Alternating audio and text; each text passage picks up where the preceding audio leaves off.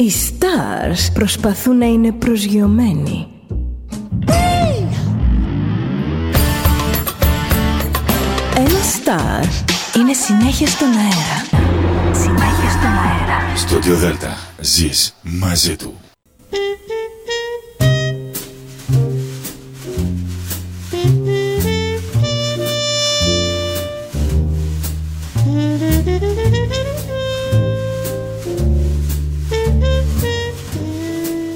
Καλησπέρα σας κυρίες και κύριοι.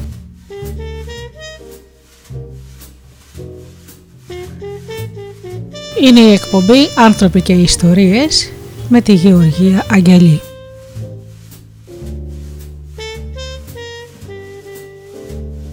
Ζωντανά από το στούντιο Δέλτα, το ραδιόφωνο της καρδιάς μας.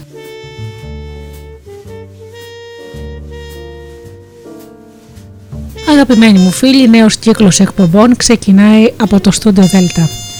Άνθρωποι και Ιστορίες. Μια εκπομπή που θα παρουσιάζει ανθρώπους και την ιστορία τους. Άλλοτε αυτοί οι άνθρωποι θα είναι γνωστοί στον κόσμο, άλλοτε θα είναι άγνωστοι, άλλοτε θα είναι άνθρωποι διάσημοι και άλλοτε απλοί καθημερινοί άνθρωποι. Πάντως, όλοι αυτοί οι άνθρωποι που θα παρουσιάζονται από αυτό το μικρόφωνο θα έχουν να μας πούν την ιστορία τους.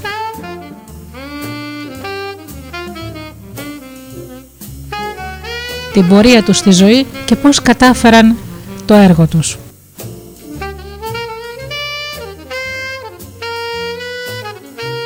Πρώτα απ' όλα όμως, φίλοι μου, να σας ευχαριστήσω όλους εσάς που πληκτρολογείτε double-u double-u double-u τελεία studio delta τελεία gr και είσαστε εδώ μαζί μας στη σελίδα του σταθμού.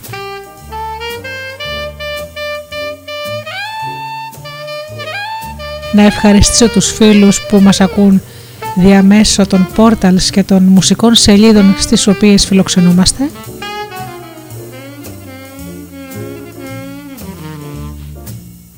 Τους ανθρώπους που μας ακούν διαμέσω τάμπλετς και κινητών.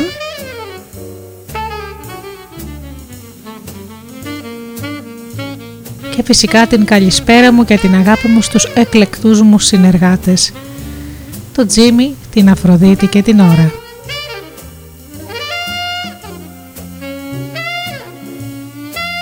Αγαπημένοι μου φίλοι, σας ευχαριστώ πάρα πολύ από καρδιάς όλους σας.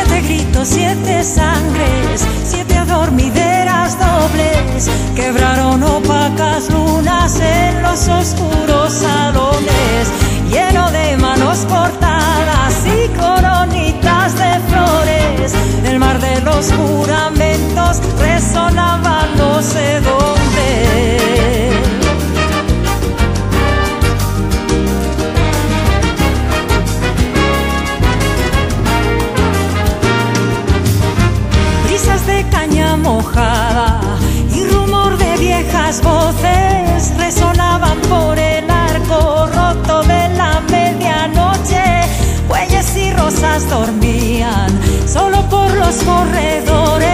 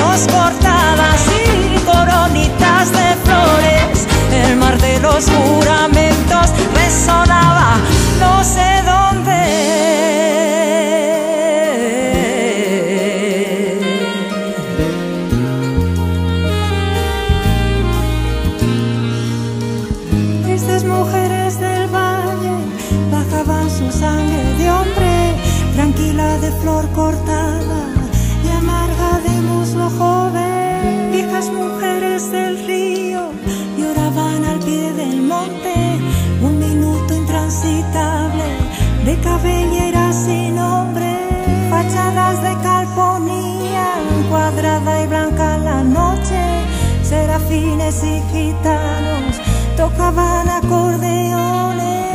Y el cielo daba portazos al brusco rumor del bosque, mientras clamaban las luces de los altos corredores.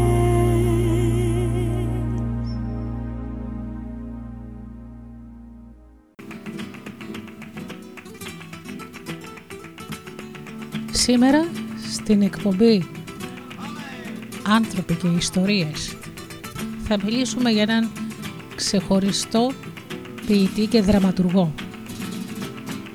τον Φεντερίκο Γκαρθία Λόρκα.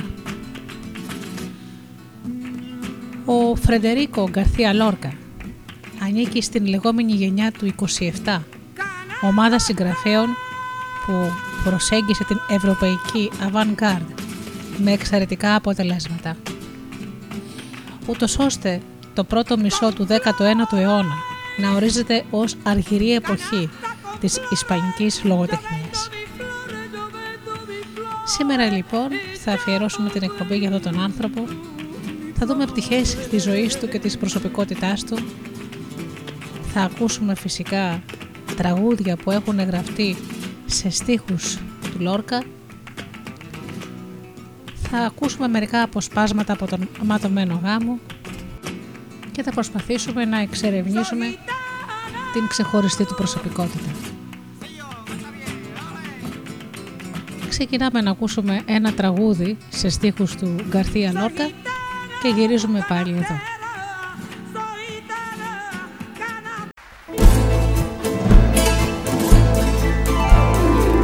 Κάτω στις ακροποταμιά στο μονοπάτι περπατάει, κράτοντας βέργα λιγαριάς και στη Σεβίλια πάει. Τα κατσαρά του γυαλιστά πέφτουν στα μάτια του μπροστά, στην όψη του είναι μελαμψός από του φεγγαριού το φως.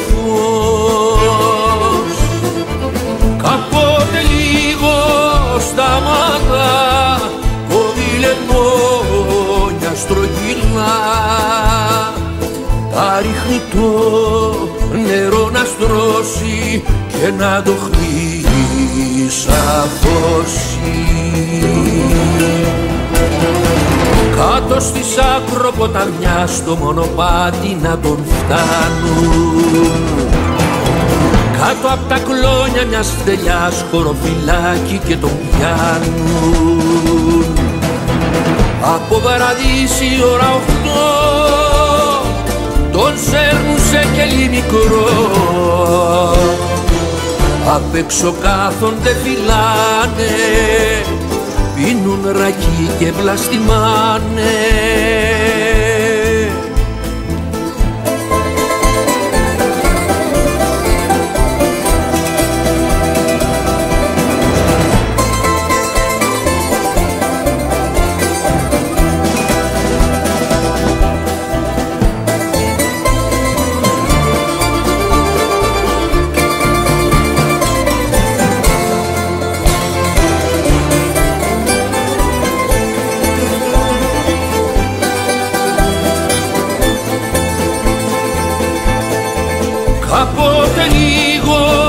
Σταμάτα, κόβει λεμόνια στρογγυλά, τα ρίχνει το νερό να στρώσει και να το χρυσαφώσει. Κάτω στις ακροποταμιά στο μονοπάτι να τον φτάνουν, κάτω απ' τα κλόνια μιας φτελιάς χωροφυλάκι και τον πιάνουν. Από παραδείσι ώρα οχτώ τον σέρνουν σε κελί μικρό, απ' έξω κάθονται φυλάνε, πίνουν ρακί και βλαστημάνε.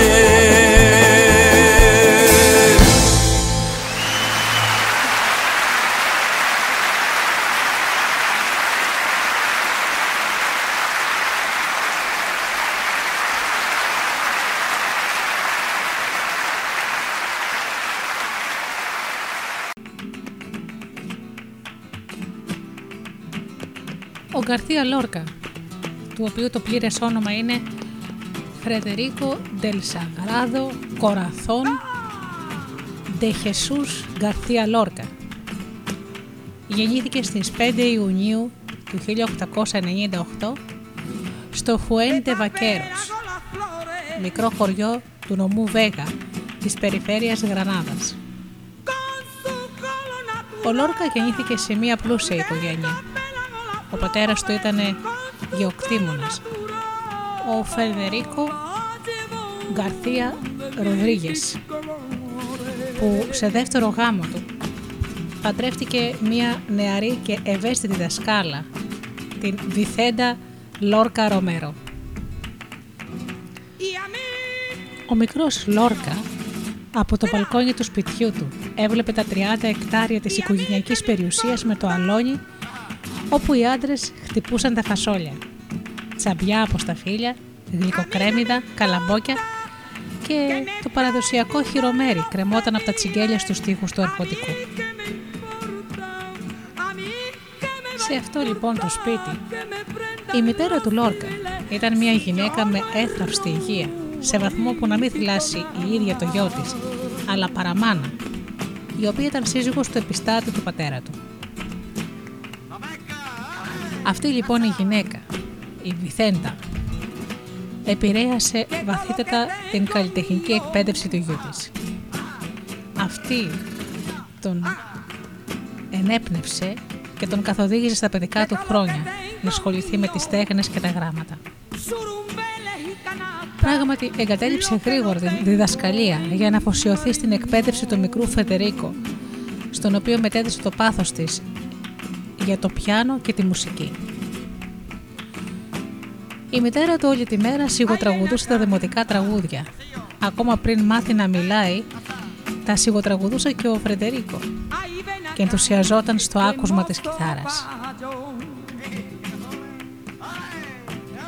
Με αυτόν τον τρόπο, ο μικρός Φρεντερίκο αγάπησε τη μουσική και τα δημοτικά τραγούδια της πατρίδας του. Ο μικρός Φρεντερίκο ερωτεύτηκε το φλαμέγκο και αφού έμαθε κιθάρα, ήταν η ψυχή της παρέας στο χωριό.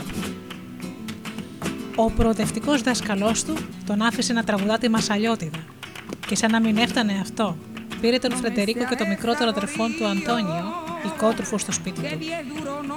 Ταυτόχρονα τα δύο αδέλφια είχαν αναλάβει και μια άλλη αποστολή που τους είχε αναθέσει η μητέρα τους, να παρακολουθούν τον πατέρα τους, τον οποίο ζήλευε. Ο Δον Αντώνιο αποδείχτηκε αθώος, αλλά τα δύο παιδιά μίλησαν στη μητέρα τους για την άστατη ζωή του δασκάλου τους.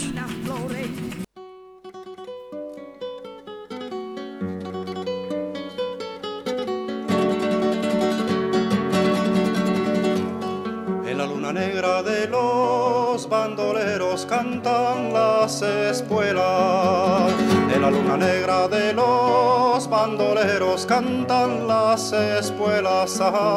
Ay, caballito negro, ¿dónde llevas tu jinete muerto? ¿Dónde llevas tu jinete muerto?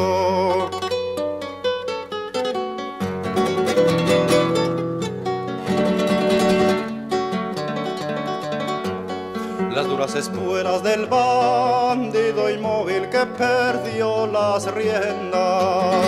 Las duras espuelas del bandido inmóvil que perdió las riendas. Ay, caballito frío, qué perfume de flor de cuchillo, qué perfume de flor de cuchillo.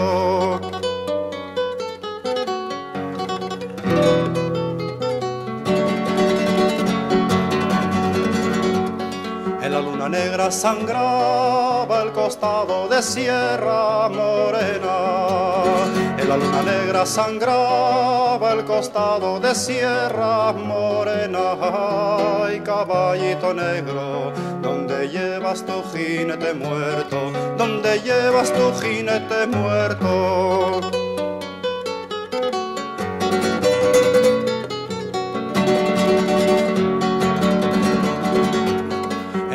Negra un grito y el cuerno largo de la hoguera.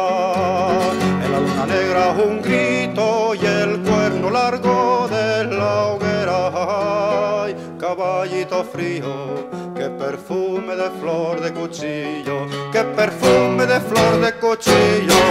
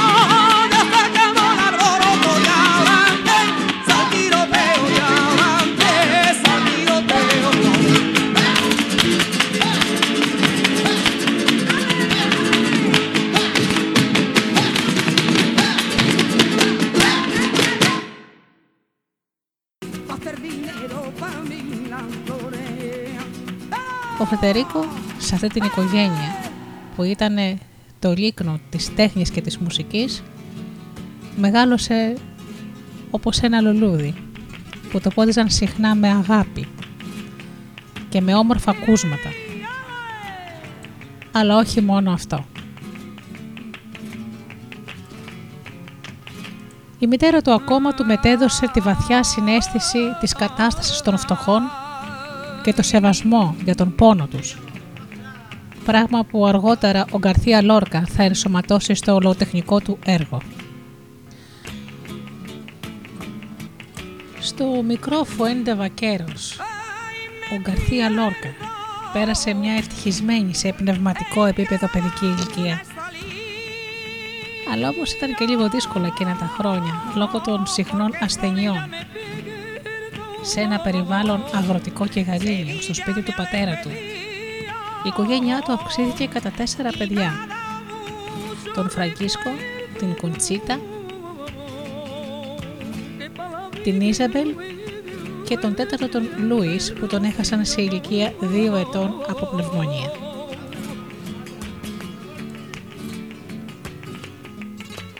Ο μικρός Φρεντερίκο πέρασε ξέρια στα παιδικά χρόνια με τα αδερφάκια του και τη μητέρα του, που ενέπνευσε σε όλα τα παιδιά της την αγάπη προς τις τέχνες. Το χίλια εννιακόσια εννιά η οικογένεια μετακόμισε στην Γρανάδα της Ανδαλουσίας και εκεί ενεπλάκη στις δραστηριότητες των τοπικών καλλιτεχνικών ομάδων.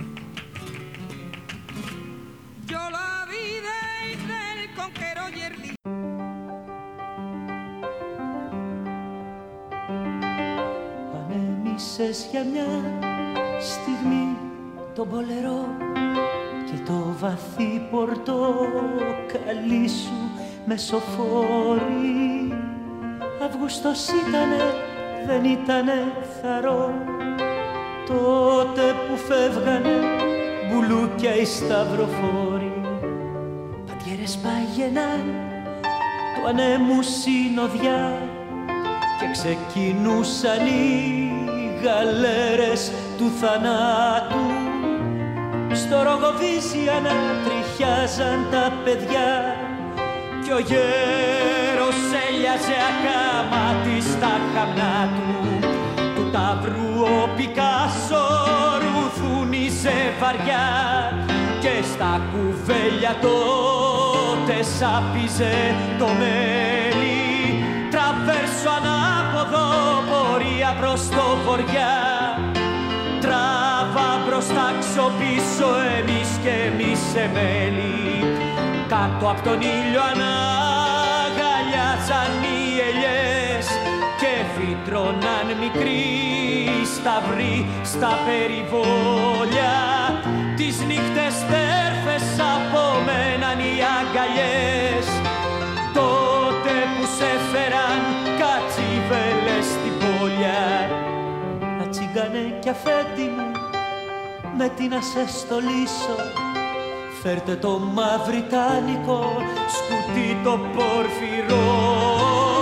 Στο δίκο της Κεσαριανής μας φέραν από πίσω κι σαν αντρίκιο ανάστημα ψήλωσαν το σωρό.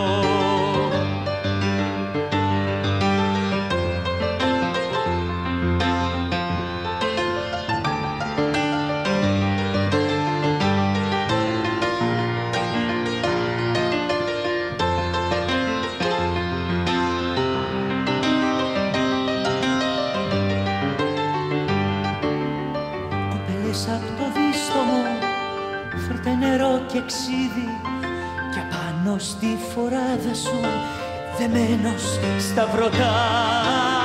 Σύρε για εκείνο το στερνό στην Κόρδοβα ταξίδι, μέσα απ' τα διψασμένα της χωράφια τα νυχτά.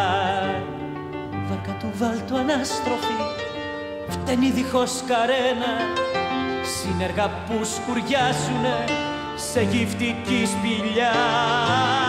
Σμαρικόρα κι ανάπεταν στην έρημη αρένα και στο χωριό να ουρλιάζουνε τη νύχτα εφτά σκύλια.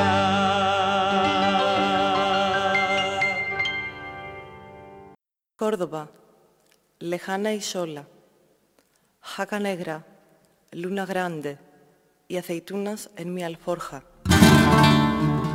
Aunque sepa los caminos, yo nunca llegaré a Córdoba. Por el llano, por el viento, jaca negra, luna roja. La muerte me está mirando desde las torres de Córdoba. Ay, qué camino tan largo, ay, mi jaca valerosa. Ay, que la muerte me espera antes de llegar a Córdoba.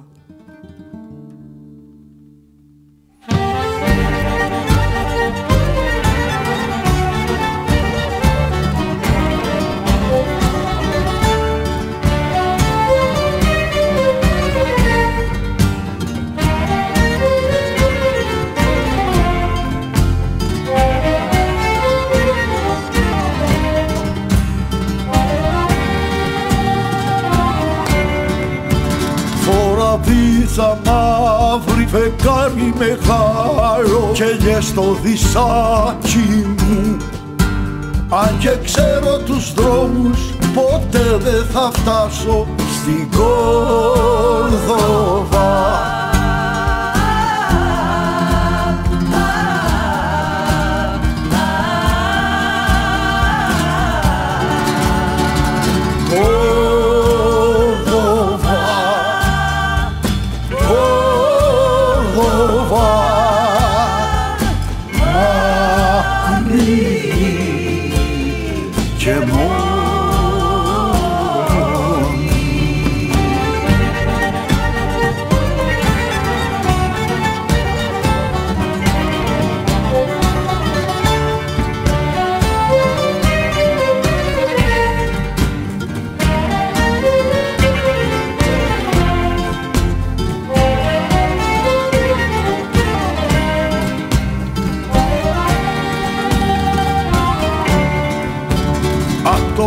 Απ' τον άνεμο φοράδα μαύρη φεγγάρι κόκκινο.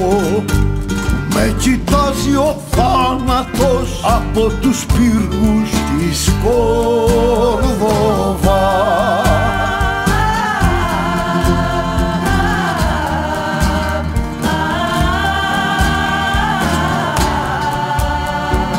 Oh.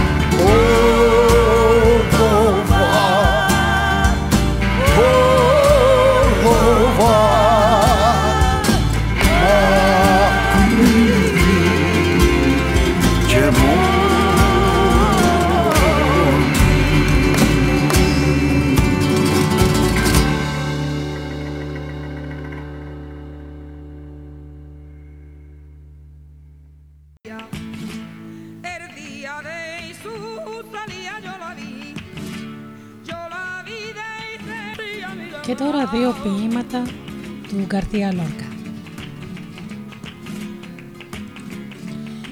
Επιστροφή από περίπατο.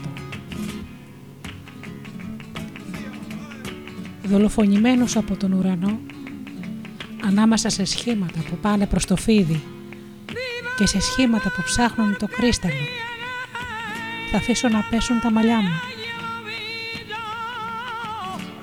Με το δέντρο των ακροτηριασμών που δεν τραγουδά και το παιδί με το λευκό πρόσωπο του αυγού, με τα ζωά και με το ανοιγμένο κεφάλι και το κουρελιάρι κονηρό με τα στεγνά τα πόδια,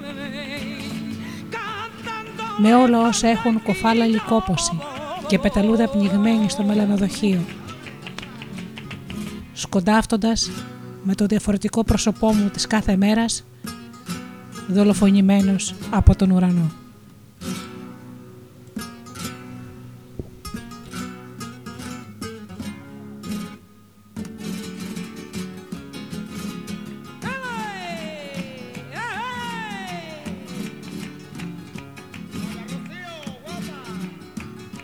Ψυχή απούσα.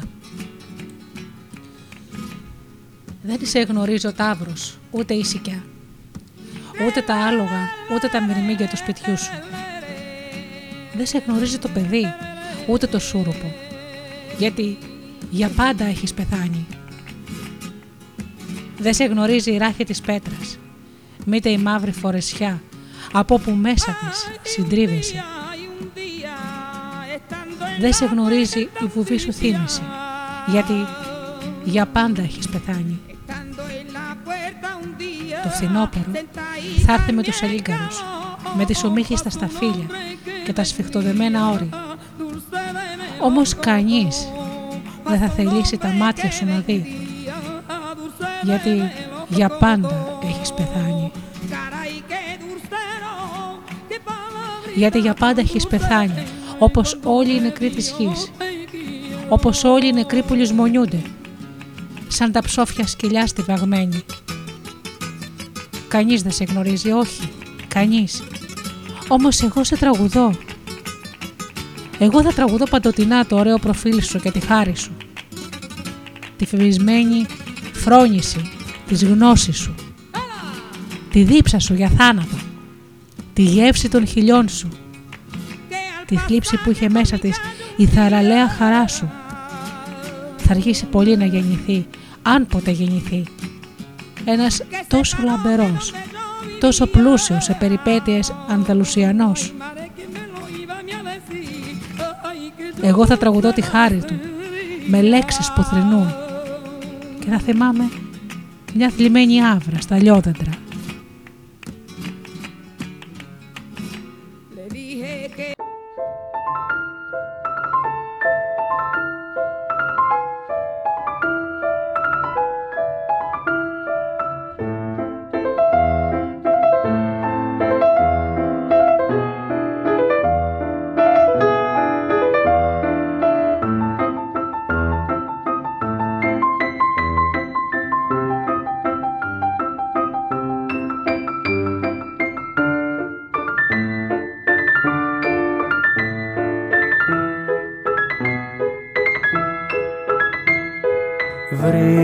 Σήμερα στη λίμνη μια νεράιδα πεθαμένη είναι έξω από τη λίμνη, κατά γη σαβανωμένη.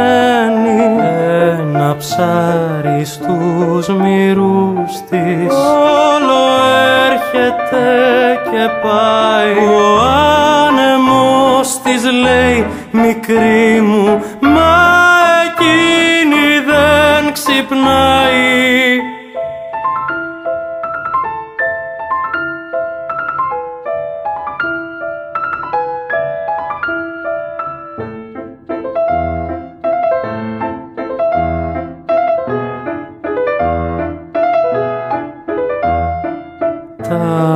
αγκαλιά της αποθήκια είναι ξέπλεκα στους βράχους κι έχει ξες και πάτα στήθια που ρηγούν απ' τους βατράχους.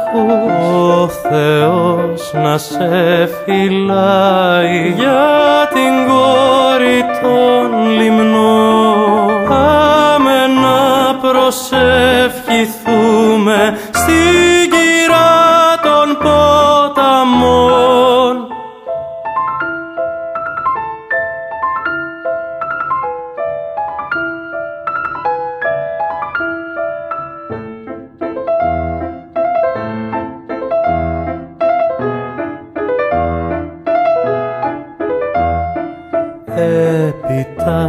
Δυο κολοκύθες θα τις βάλω στα πλευρά να μπορεί να κολυμπάει πάνω στα αλμυρά νερά. Έπειτα δυο κολοκύθες θα τις βάλω στα πλευρά να μπορεί να κολυμπάει πάνω στα αλμυρά νερά.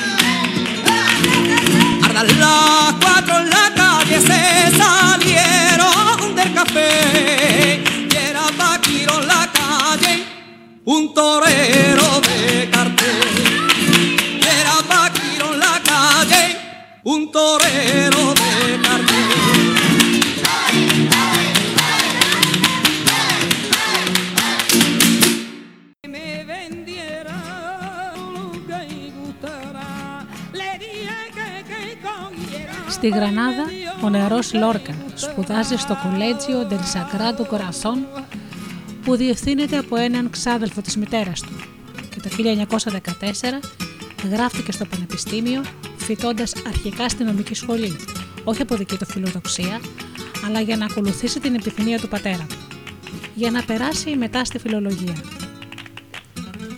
Γνωρίζει τις περιοχές των Τσιγκάνων, Τσιτάνι όπως τους λένε, της πόλης, που έγινε μέρος της ποίησής του, όπως αποδεικνύεται από το Ρομαντσέρο του χίλια εννιακόσια είκοσι οκτώ. Το πρώτο του λογοτεχνικό έργο, το «Εντυπώσεις και τοπία», δημοσιεύεται το χίλια εννιακόσια δεκαοκτώ, αλλά είχε επιτυχία μόνο σε τοπικό επίπεδο. Συναντά για πρώτη φορά αυτή την περίοδο τον λόγιο Melchor Fernández Almagro και τον νομικό Φερνάδο de los Ríos. Μέλλοντα υπουργό παιδείας, κατά τη διάρκεια της περίοδου με την ονομαστή Δεύτερη Ισπανική Δημοκρατία. Και οι δύο, ιδιαίτερα ο Φερνάδο de los Ríos, βοηθούν με καθοριστικό τρόπο την καριέρα του νέου Φρεντερίκο. Ξεκινά στο μεταξύ σπουδές στο πιάνο υπό την καθοδήγηση του μαέστρου Αντώνιο Σεκούρα και γίνεται ένας επιδέξιος βιρτουόζος του κλασικού ρεπερτορίου αλλά και του λαϊκού της Ανδαλουσίας.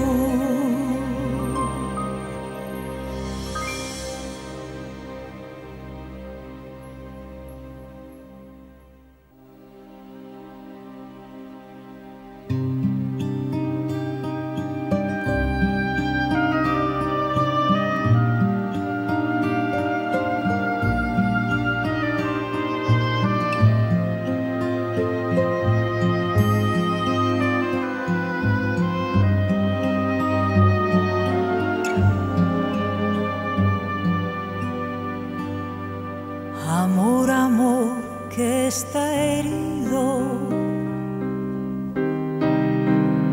Amor, amor que está herido, herido de amor huido, herido, muerto de amor.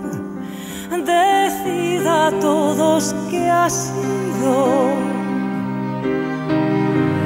Decida a todos que ha sido el ruiseñor herido, muerto de amor, herido, muerto de amor.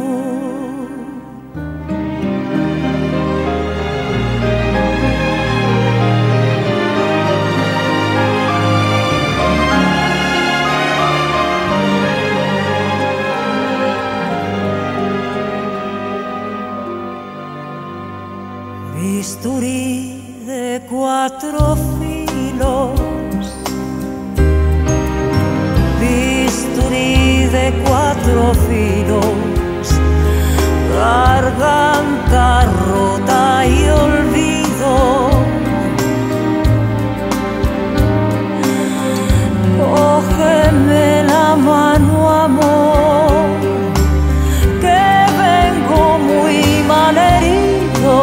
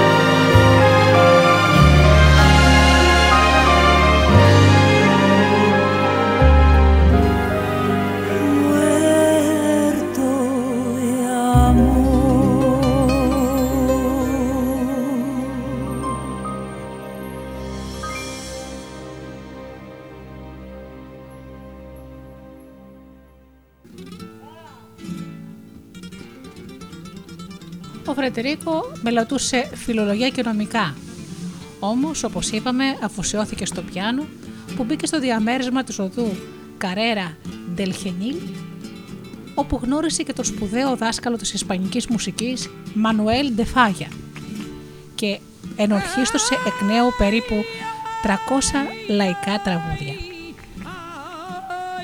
Ο Λόρκα έγραψε το πρώτο του ποίημα στα δεκαεφτά του χρόνια, σε μία όχθη ενός ποταμού στην Ανδαλουσία.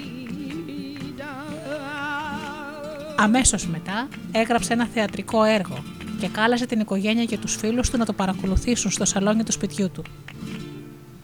Είχε κάνει και σκηνοθεσία, είχε φτιάξει σκηνικά, είχε τυπώσει πρόγραμμα και φυσικά έπαιξε κιόλας μαζί με τις αδελφές του, την Κόντσα και η Ζαμπελίτα. Το χειρόγραφο του έργου, το κοριτσάκι που ποτίζει το βασιλικό και ο ενοχλητικός πρίγκιπας, έχει χαθεί. Σώθηκαν κάποιοι στίχοι από τις μαρτυρίες των αδελφών του. Ένας από αυτούς έλεγε «Έχω μάτια γαλανά, όπως τα μάτια του σύννεφου και μια καρδιά που μοιάζει με την αιχμή της φλόγας».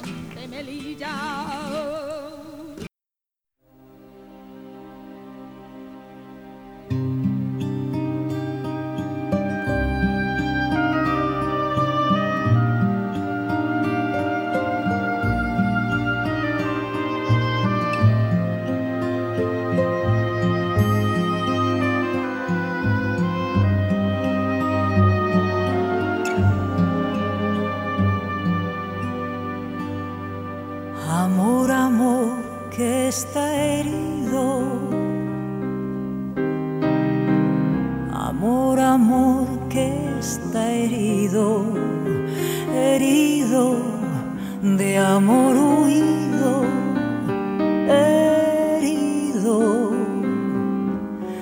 muerto de amor. Decida a todos que ha sido, decida a todos que ha sido el ruiseñor herido, muerto de amor, herido, muerto de amor.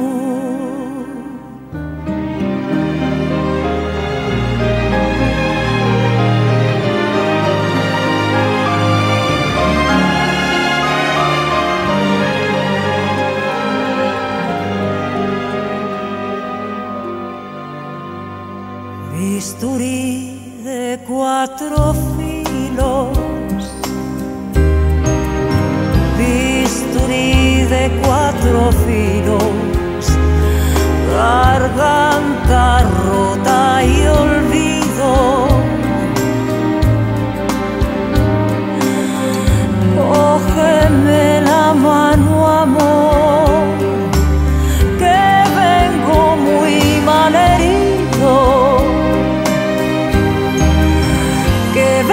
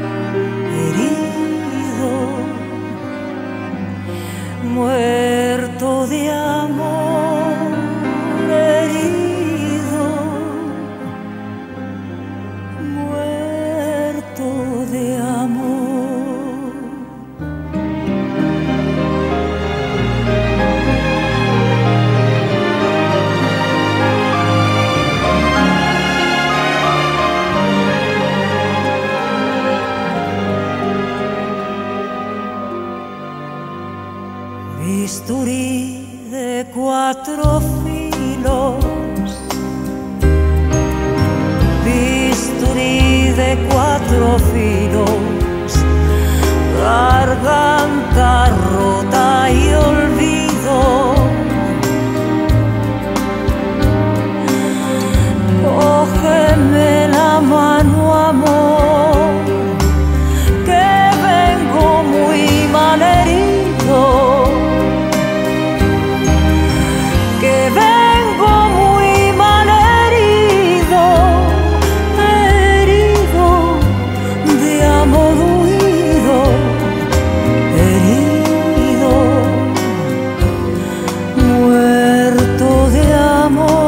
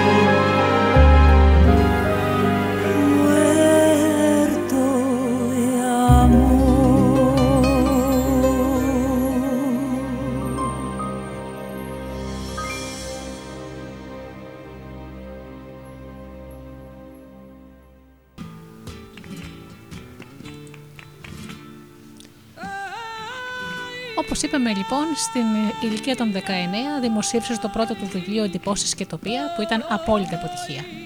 Όπως αυτό δικαιολογείται, ο Λόρκα ήταν ακόμα δεκαεννέα ετών. Πήγε στη Μαδρίτη και έγινε φίλος με τον Σαλβαντόρ Νταλί, τον Αλμπέρτο Χιμενέθ που είχε πάρει τον Νόμπελ το χίλια εννιακόσια πενήντα έξι και τον σκηνοθέτη Μπουνιουέλ, σε μια εποχή που στην τέχνη βασίλευε ο σουρεαλισμός.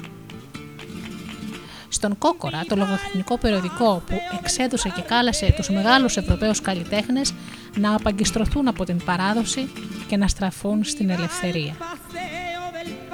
Ο Λόρκα ήταν πάνω απ' όλα ένας ελεύθερος άνθρωπος και αυτή ήταν και η πολιτική του αντίληψη. Όπως συνήθιζε να λέει, είμαι καθολικός κομμουνιστής, αναρχικός φιλελεύθερος και συγχρόνως συντηρητικός και μοναρχικός. Ίσως δεν ήθελε να ανήκει πουθενά. Επίσης, λάτρευε να προκαλεί με φάρσες στην καλή κοινωνία. Υπάρχει ένα περιστατικό πολύ χαρακτηριστικό, που όταν πήγε σε δείπνο στο σπίτι μιας κόμισσας, ντυμένος βασιλιάς μάγος, και αντί για γενιάτα κρατούσε με τα δόντια του μια ασημένια ζαχαριέρα. Η οικογένειά του τον έστειλε να συνεχίσει τις σπουδές του στο Πανεπιστήμιο Κολούμπια της Νέας Υόρκης. Γύρισε ενθουσιασμένος γιατί είχε γράψει πολλά ποίηματα. Αποδέχτηκαν την ποέμικη ζωή του μετά την επιτυχία που σημείωσε στο έργο «Ρωμαντσέρο Τζιτάνο».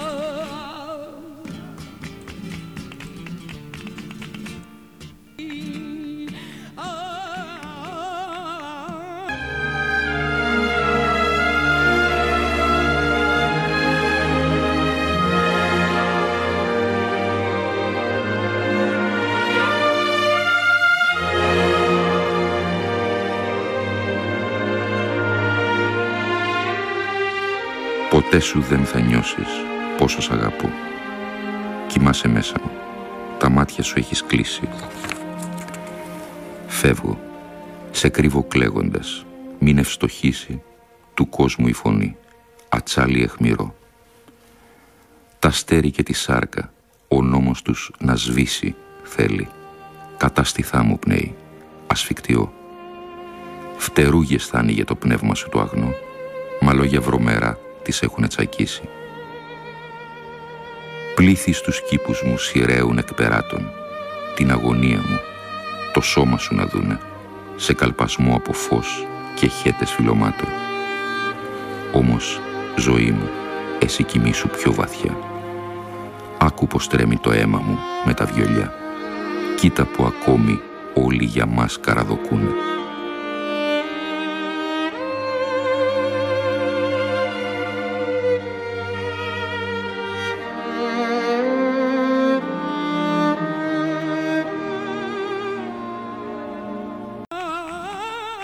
Το ρομαντσέρο Τζιτάν εδώ στην Ελλάδα μελοποιήθηκε από τον Μίκη Θεοδωράκη και τους στίχους προσάρμασε ο Οδυσσέας Ελίτης. Ο δίσκος με τη φωνή της Αρλέτας επρόκειτο να κυκλοφορήσει το χίλια εννιακόσια εξήντα επτά, αλλά λόγω της δικτατορίας βγήκε το χίλια εννιακόσια εβδομήντα οκτώ. Είχαν μεσολαβήσει ηχογραφήσεις με την Μαρία Φαραντούρη στο εξωτερικό.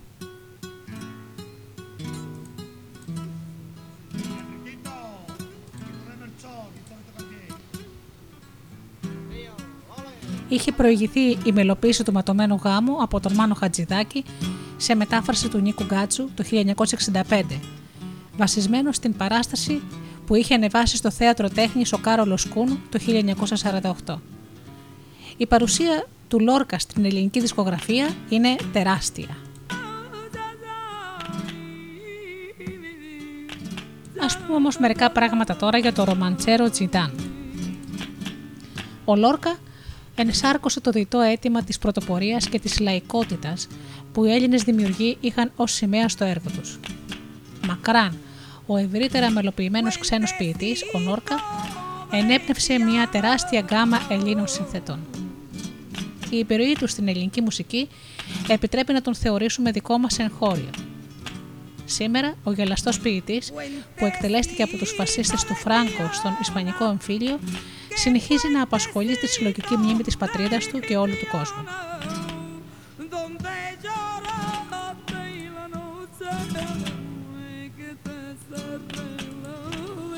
Ο Λόρκα έγραψε το χίλια εννιακόσια είκοσι οκτώ το ρομαντσέρο Τζιτάν, την πλέον διάσημη ισπανική συλλογή από τσιγκάνικες μπαλάντες, εμπνευσμένος από την ανταλουσιανή κουλτούρα, τα ήθη και έθιμα της γενέτειρας γης του.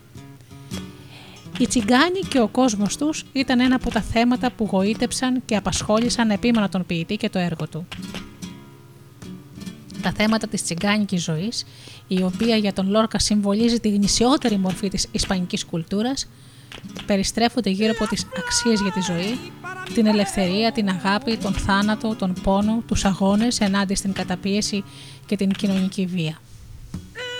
Κεντρικοί χαρακτήρες, ηρωικά αρχέτυπα ανδρών και γυναικών, ο Αντωνίνο Ελκαμπόριο που συλλαμβάνεται και δολοφονείται, ο τσιγκάνος που πεθαίνει από αγάπη, η καλόγρια η τσιγκάνα στο δίλημά της ανάμεσα στο Θεό και την ελευθερία της, η τραγική μοίρα της Παντέρμης. Επτά από αυτά τα ποίηματα απέδωσε στα ελληνικά ο Οδυσσέας Ελίτης και τα μελοποίησε ο Μίκης Θεοδωράκης το Μάρτιο του χίλια εννιακόσια εξήντα επτά, γοητευμένος από το ποιητικό κείμενο και το πνεύμα ρομιοσύνης και διαμαρτυρίας του Λόρκα, διατηρώντας στη συνέχεια μια βιωματική σχέση με το έργο αυτό. Η μελοποίηση του ρομαντσέρο Τζιτάν έχει χαρακτηριστεί αριστουργηματική, καθώς αναδεικνύει ιδανικά τον ποιητικό λόγο μέσω των ευαίσθητα σχηματισμένων μελωδιών και της εύστοχης εναλλαγής αρμονικών χρωμάτων. Η ρυθμή και η χρήση τροπικότητας παραπέμπουν στο ισπανικό στοιχείο, ενώ παράλληλα το έργο διατηρεί τη μουσική ταυτότητα του συνθέτη.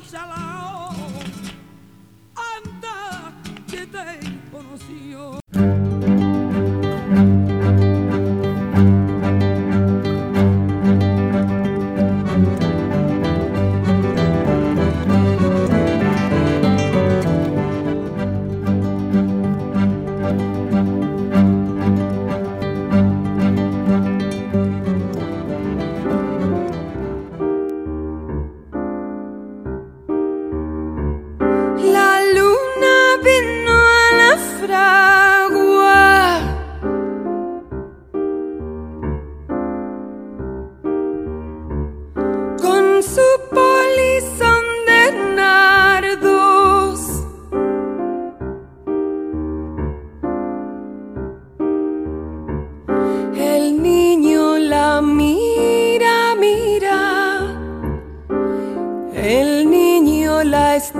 mirando en el aire conmovido.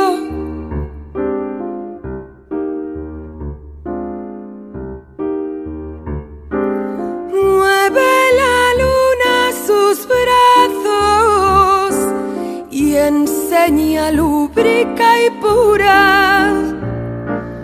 sus senos de duro estaño. Huye luna, luna, luna, si vinieran los gitanos, harían con tu corazón collares y anillos blancos. Niño, déjame que baile.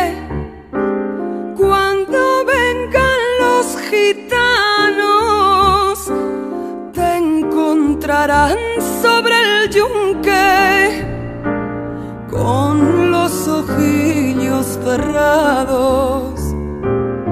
Huye luna, luna, luna, que ya siento sus caballos.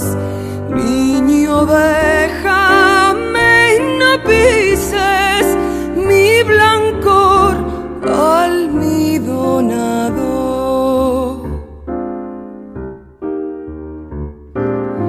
El jinete se acercaba tocando el tambor del llano.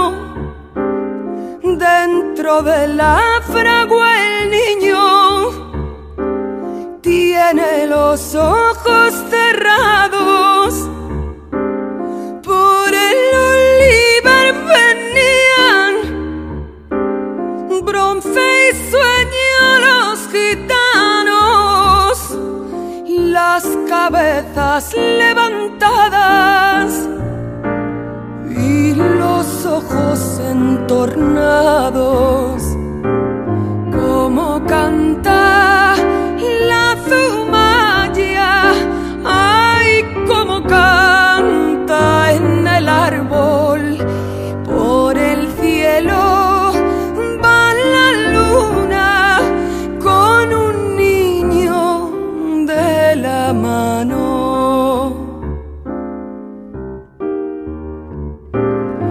Dentro de la fragua lloran, dando gritos los gitanos. El aire, la vela, vela. El aire la está velando.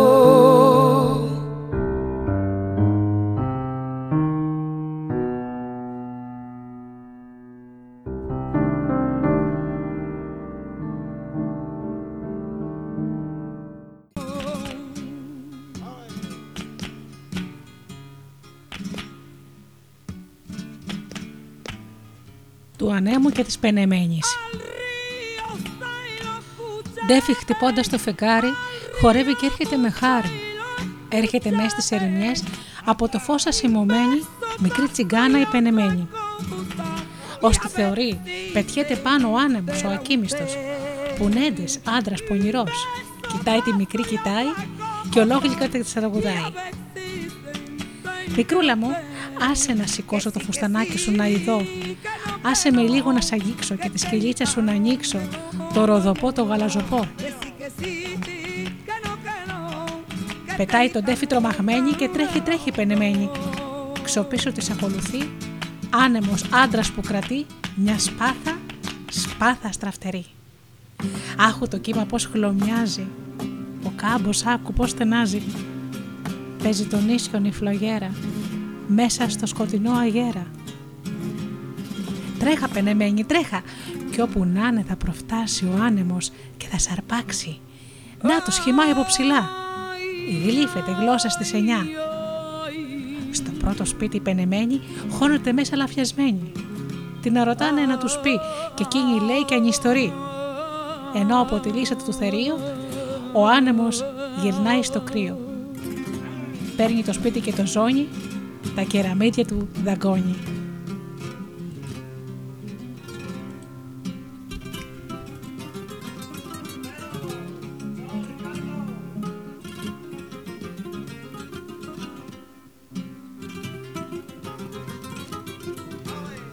Η καλόγρεη τσιγκάνα. Βουνά και σύγνεφα μακριά, σ' όλα τριγύρω σιγαλιά. Τα λιόφυτα γαλινεμένα και τα σπιτάκια σβεστομένα. Σ' ένα χερόχρωμο πανί κεντάει η καλόγρια η μικρή. Αχ, τι όμορφα κεντάει το χεράκι της, πώς πάει. Βάνει πουλιά, βάνει δεντριά και τα άστρα τα χρυσά. Βάνει τις τέσσερις τις κόχες, τέσσερες αγριομολόχες. Σ' ένα χερόχρωμο πανί κεντάει η καλόγρια η μικρή. Μα κάθε τόσο να στενάζει και κάτι με το νου της βάζει. Λίγο το χέρι σταματά, μες στον αγέρα και κοιτά. Στα μάτια της πανηγοκλίνουν, δυο καβαλάριδες περνούν κι ύστερα πάλι στο πανί ξεσπάει η καλόγρια η μικρή. Τι ποτάμια, τι χορτάρια, τι λιοτρόπια, τι φεγγάρια, πλάσματα της αρεσιάς της, της ονειροφαντασιάς της.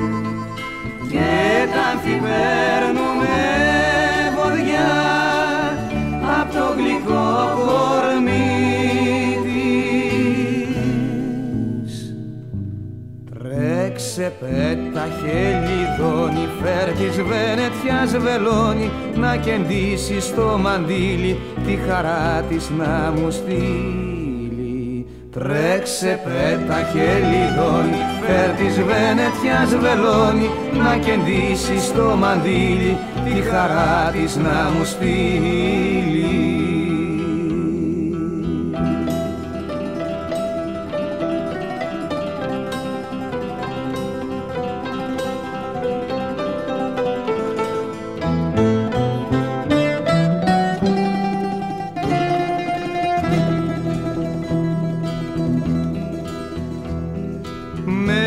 Ξωτά η αγάπη μου, μαντήλια μου κεντά κι όλο φυλάει τη γλωστή και βυσσινιά τη βάφη. Με τα ξωτά η αγάπη μου, μαντήλια μου κεντά φυλάει την κλωστή και βυσσινιά τη βάφη. Τρέξε πέτα χελιδόνι, φέρ της Βενετιάς βελόνι, να κεντήσει στο μαντίλι τη χαρά της να μου στείλει. Τρέξε πέτα χελιδόνι, φέρ της Βενετιάς βελόνι, να κεντήσει στο μαντίλι τη χαρά της να μου στείλει.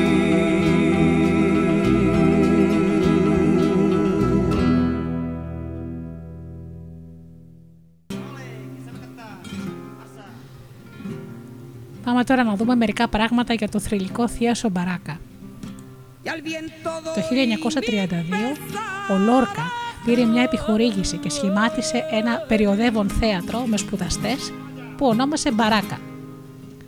Για τρία χρόνια ο θίασος κατασκήνωσε στις πλατείες των χωριών και το σανί της στηνόταν στο ύπαιθρο. Οι Ισπανοί αγρότες γνώρισαν τον Θερβάντες και τον Καλντερόν και και ο Λόρκας σκηνοθετούσε. Έφτιαχνε σκηνικά, φρόντιζε τα ρούχα και ανέβαινε στη σκηνή όταν ήταν αναγκαίο, αφού πρώτα έβγαζε τη φόρμα του τεχνίτη. Δεν παρέλειπε ωστόσο να παίρνει τις απαραίτητες ανάσες για να εκφράζεται στο χαρτί. Αποσυρώταν στο σπίτι του πατέρα του σαν διθέντε. Εκεί έγραψε τη Γέρμα, το δράμα μιας γυναίκας χωρίς παιδί, για την ηθοποιό Μαργαρίτα Ξιρίκου. Αυτή ήταν και η μούσα του στο τελευταίο του έργο «Το σπίτι της Μπερνάντα Άλμπα», που ανέβηκε στο Παρίσι το χίλια εννιακόσια σαράντα πέντε και στην Αθήνα παρουσιάστηκε για πρώτη φορά το χίλια εννιακόσια πενήντα τέσσερα από το θείο σου της Κατίνας Παξινού. Το σπίτι ήταν αληθινό και βρισκόταν στο μικρό χωριό Βαλδερούμπιο, κοντά στη Γρανάδα, όπου πήγαινε τα καλοκαίρια όταν ήταν μικρός. Πραγματικό ήταν και το όνομα Άλμπα, της πρωταγωνίστριας, μιας από τις έξι γυναίκες που ζούσαν χωρίς άντρα και πενθούσαν για χρόνια. Η επιτυχία των έργων του ξεπέρασε την Ευρώπη και έφτασε στη Λατινική Αμερική μέσω της κοινής γλώσσας που ήταν λυτρωτική για τη διάδοση του έργου του. Η οδός του πνεύματος ήταν εκείνη που είχε οδηγήσει τον Λόρκα από την κοινωνία των χωρικών στην αστική τάξη και το έργο του τον είχε κάνει λαϊκό. Τον αγαπούσαν ακόμη και εκείνοι που δεν μπορούσαν να τον ερμηνεύσουν. Σε μια ταβέρνα είχε θυμώσει όταν τον είπαν λαϊκό ποιητή. Έσβησε εκνευρισμένο στο τσιγάρο του, σηκώθηκε όρθιος και άρχισε να απαγγέλει. «Πράσινο, εγώ εσένα αγαπώ. Πράσινο, πράσινο του ανέμου και πράσινο των κλαδιών. Το άλογο στο βουνό και η βάρκα στη θάλασσα». Ξαφνικά σταμάτησε και ρώτησε τον σερβιτόρο αν του άρεσε. Ο σερβιτόρος απάντησε καταφατικά. Τότε ο Λόρκα τον ρώτησε αν κατάλαβε το ποίημά του. Ο σερβιτόρος απάντησε αρνητικά. Να λοιπόν πως είμαι λαϊκός, υποποιητής στην παρέα του. Το ξέσπασμα του εμφυλίου προβλημάτισε τον Λόρκα, που αφιέρωσε πολύ από την εμπνευσή του στο θάνατο. Τον παρουσίασε σαν μαύρο καβαλάρε που κυνηγάει ένα τσιγκάνο. Το μαχαίρι που βυθίζεται στην ασάλευτη σάρκα και το αίμα που βογκά το άφωνο φιδίσιο τραγούδι του. Το τραγούδι που ποτέ, δεν θα το πω, αποκοιμήθηκε στα χείλη μου. Τραγούδι από ζωντανά άστρα, πάνω σε μια αιώνια μέρα.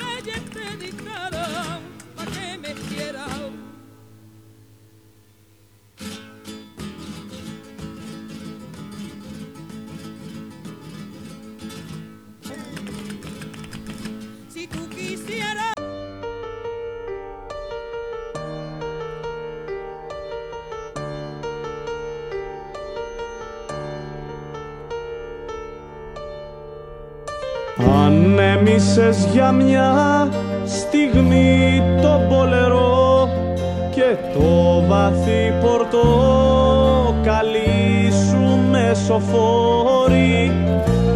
Αύγουστος ήτανε, δεν ήτανε θαρό, τότε που φεύγανε μπουλούκια οι σταυροφόροι. Παντιέρες παγαινάν ανέμου συνοδιά και ξεκινούσαν οι γαλέρες του θανάτου. Στο ρογοδίζι ανατριχιάζαν τα παιδιά κι ο γέρος έλιαζε ακαμάτι στα χαμνά του. Του ταύρου ο Πικάσο ρουθούνιζε βαριά και στα κουβέλια τότε σάπιζε το μέλι. Τραβέρσο ανάποδο πορεία προς το βοριά, τράβα μπροστά ξω πίσω εμείς κι εμείς εμέλι. Κάτω απ' τον ήλιο αναγκαλιάζαν οι ελιές και φύτρωναν μικροί σταυροί στα περιβόλια. Τις νύχτες τέρφες απομέναν οι αγκαλιές, τότες που σε φέραν κατσιβέλες στην πόλια. Ατσίγκανε κι αφέντη μου, με τι να σε στολίσω, Φέρτε το μαυριτάνικο σκουτί το πορφυρό. Στον τοίχο της Κεσαριανής μας φέραν από πίσω. Κύσα ένα τρίκιο ανάστημα ψηλό σαν το σωρό. Κοπέλες απ' το δίστομο φέρτε νερό και ξύδι. Κι απάνω στη φοράδα σου δεμένο σταυρωτά. Σύρε για εκείνο το στερνό στην Κόρντομπα ταξίδι. Μέσα απ' τα διψασμένα της χωράφια τα νύχτα. Βάρκα του Βάλτου ανάστροφη, φτενή δίχως καρένα. Σύνεργα που σκουριάζουνε σε γύφτικη σπηλιά. Σμάρι κοράκια να πετάν στην έρημην αρένα και στο χωριό να ουρλιάζουνε τη νύχτα εφτά σκυλιά.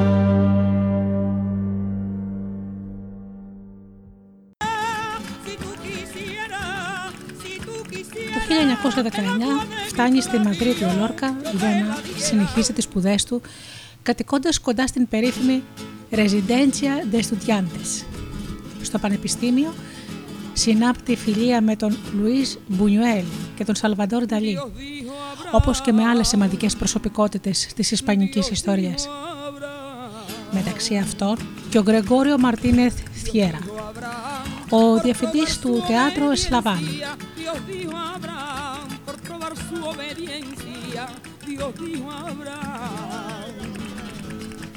Μετά από πρόσκλησή του, του οποίου ο Λόρκα γράφει και σκηνοθετεί το χίλια εννιακόσια δεκαεννιά με χίλια εννιακόσια είκοσι το πρώτο του έργο, «Τα μάγια της Πεταλούδας», το οποίο όμως δεν είχε θετική αποδοχή. Στο ίδρυμα Residencia ο Γκάρθια Λόρκα παραμένει εννέα ολόκληρα χρόνια μέχρι το χίλια εννιακόσια είκοσι οκτώ, εξαιρώντας τη διαμονή του κάθε καλοκαίρι στην Huerta de San Vicente, το εξοχικό του, και μερικά ταξίδια στη Βαρκελόνη και στην περιοχή Καδέκες, όπου ο φιλοξενούμενος του Σαλβαντόρ Νταλί, με τον οποίο τον δένει η σχέση εκτίμησης και φιλίας. Η σχέση αυτή έλαβε από την πλευρά του Λόρκα ερωτικό χαρακτήρα. Στις πρώτες του δημοσίευσεις ανήκει σε εκείνη την περίοδο η δημοσίευσή του «Libro de Poemas», η προετοιμασία των συλλογών «Canciones» και «Poema del Cante Giunto», το ποίημα για το τραγούδι του Βοθή Καημού, την οποία ακολούθησε το θεατρικό δράμα «El Maleficio de la Mariposa», «Τα μάγια της Πεταλούδας», το οποίο ήταν μια αποτυχία. Ανέβηκε μόνο μία φορά και ως επακόλουθο της αποτυχίας ο Γκαρθία Λόρκα αποφάσισε να μην το δημοσιεύσει το χίλια εννιακόσια είκοσι και το χίλια εννιακόσια είκοσι επτά το ιστορικό δράμα «Μαριάννα Πινέδα», για το οποίο ο Σαλβαδόρ Νταλί σχεδίασε τα σκηνικά. Θα ακολουθήσουν οι πρόζες με σουρεαλιστικό χαρακτήρα «Σάντα Λουτσία Ισιάν Λάζαρο»,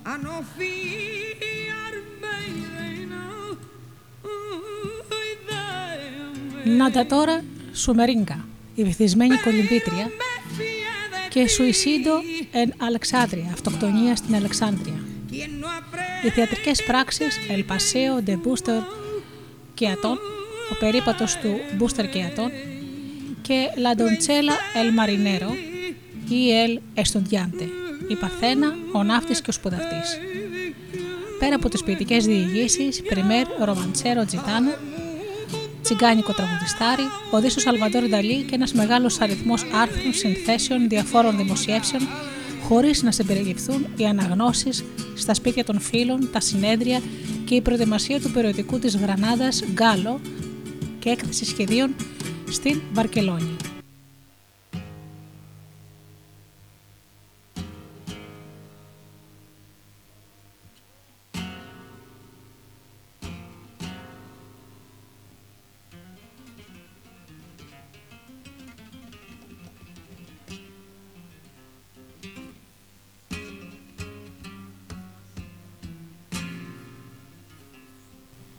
Του πικραμένου.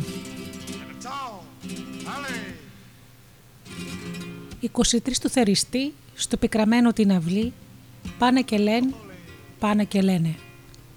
Αν το μπορείς δυστυχισμένε, στο περιβόλι σου έβγα απόψε και τα λουλούδια σου όλα κόψε. Γράψε στη θύρα σου σταυρό, βάλε από κάτω το όνομά σου.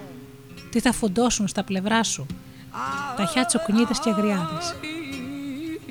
Πάρε κεριά, πάρε λαμπάδες, μάτα τα χέρια να σταυρώνεις και απάνω από την ερημιά γέψου τις νύχτες την τροσιά. Τι πριν περάσουν μήνες δυο θα κοίτεσαι στο σάβανο. Στους ουρανούς ταχιά προβαίνει ο ταξιάρχης και πηγαίνει που έχει το σύννεφο σπαθεί, στράφτει και πάει και δεν μιλεί.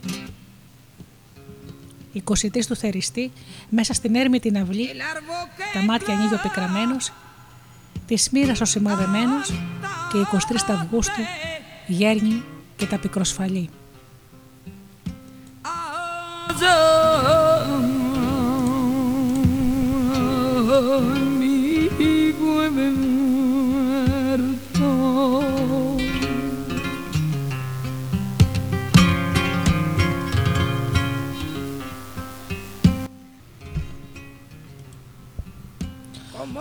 Προς τα τέλη του χίλια εννιακόσια είκοσι εννέα, ο Γκαρθία Λόρκα πέφτει θύμα μιας ολοένα και βαθύτερης κατάθλιψης και αισθάνεται ενοχές για την ομοφιλοφιλία του που καταφέρνει όλο και λιγότερο να κρύψει από φίλους και συγγενείς. Ενώ αντίθετα, η φήμη του για το τσιγκάνικο τραγουδιστάρι εξαπλώνεται ολοένα και πιο πολύ. Η οικογένειά του, βλέποντας την επιδείνωση της ψυχολογικής του κατάστασης, οργανώνει για αυτόν ένα ταξίδι στις Ηνωμένες Πολιτείες Αμερικής με τη μυστική βοήθεια του Φερνάντο de los Ríos, φίλου μέσω του οποίου κατάφερε να κερδίσει υποτροφία. Αυτό το ταξίδι και συγκεκριμένα η παραμονή του στη Νέα Υόρκη, όπου ο Φρεντερίκο είναι φοιτητής για σύντομο χρονικό διάστημα στο Πανεπιστήμιο Κολούμπια, κατέχει μεγάλη σημασία στην ποιητική δραστηριότητα του Γκαρθία Λόρκα. Αυτό που πολλοί θεωρούν αριστούργημά του, δηλαδή το έργο ποιητής στη Νέα Υόρκη, επικεντρώνεται στην αλωτρίωση του ανθρώπου όπως τη συναντάμε στην σύγχρονη κοινωνία και τους μηχανισμούς που επιτρέπουν σε λίγους να κυριαρχούν επί των πολλών. Ένα πρωτοποριακό έργο για τα δεδομένα του καλλιτεχνικού πανοράματος σε σύγκριση με τα υπόλοιπα της εποχής, όπου οι θεατρικές πράξεις που πραγματοποιεί αυτή την περίοδο, για παράδειγμα το «Έτσι πέρασαν πέντε χρόνια» και το «Κοινό μόνο», που αυτό θα δημοσιευθεί στα τέλη της δεκαετίας του χίλια εννιακόσια εβδομήντα, αλλά ποτέ ολοκληρωμένο. Μετά από μία σύντομη αλλά γεμάτη ένταση παραμονή στην Κούβα,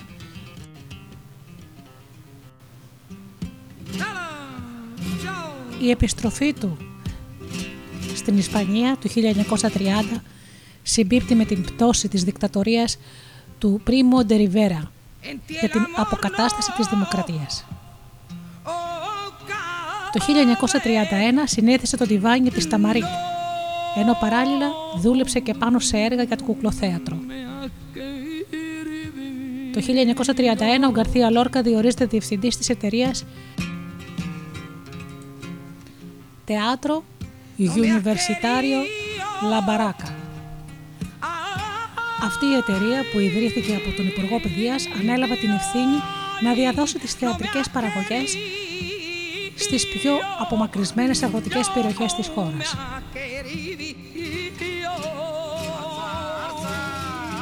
Ο Γκαρθία Λόρκα δεν περιορίζεται στο να διευθύνει, αλλά είναι και ηθοποιός. Κατά τη διάρκεια αυτής της περιοδίας, με το «La Barraca» συγγράφει τα πιο γνωστά του θεατρικά έργα, επωνομαζόμενα ως «Αγροτική Τριλογία». Είναι «Ο Ματωμένος Γάμος», «Η Γέρμα» και «Το σπίτι της Μπερνάντα Άλπα», τραγωδίες με θέμα την κοινωνική καταπίεση και έκδηλο το ανθρώπινο στοιχείο. Αντίστοιχο θέμα έχει και το ποίημα «Θρήνος για τον Ιγνάθιο Σάντεθ Μεχίας», το οποίο τελείωσε εκείνη την εποχή. Το χίλια εννιακόσια τριάντα έξι υποδέχτηκε τον Αλμπέρτι, καθώς επέστρεφε από τη Μόσχα και εκεί συνέταξε μια διακήρυξη συγγραφέων κατά του φασισμού και ξεκίνησε να γράφει σειρά θεατρικών σκηνών με μορφή επιθεώρησης, ωστόσο τον Ιούλιο της ίδιας χρονιάς ξέσπασε ο Ισπανικός εμφύλιος πόλεμος.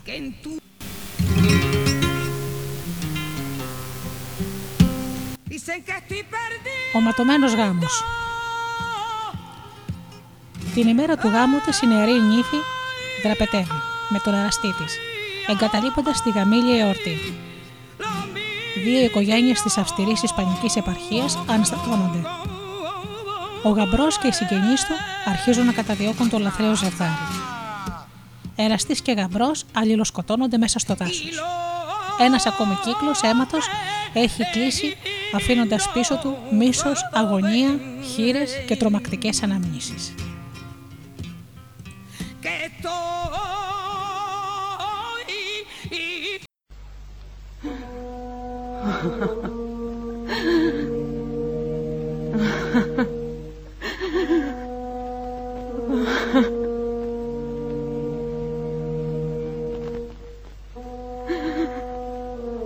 Πάψε.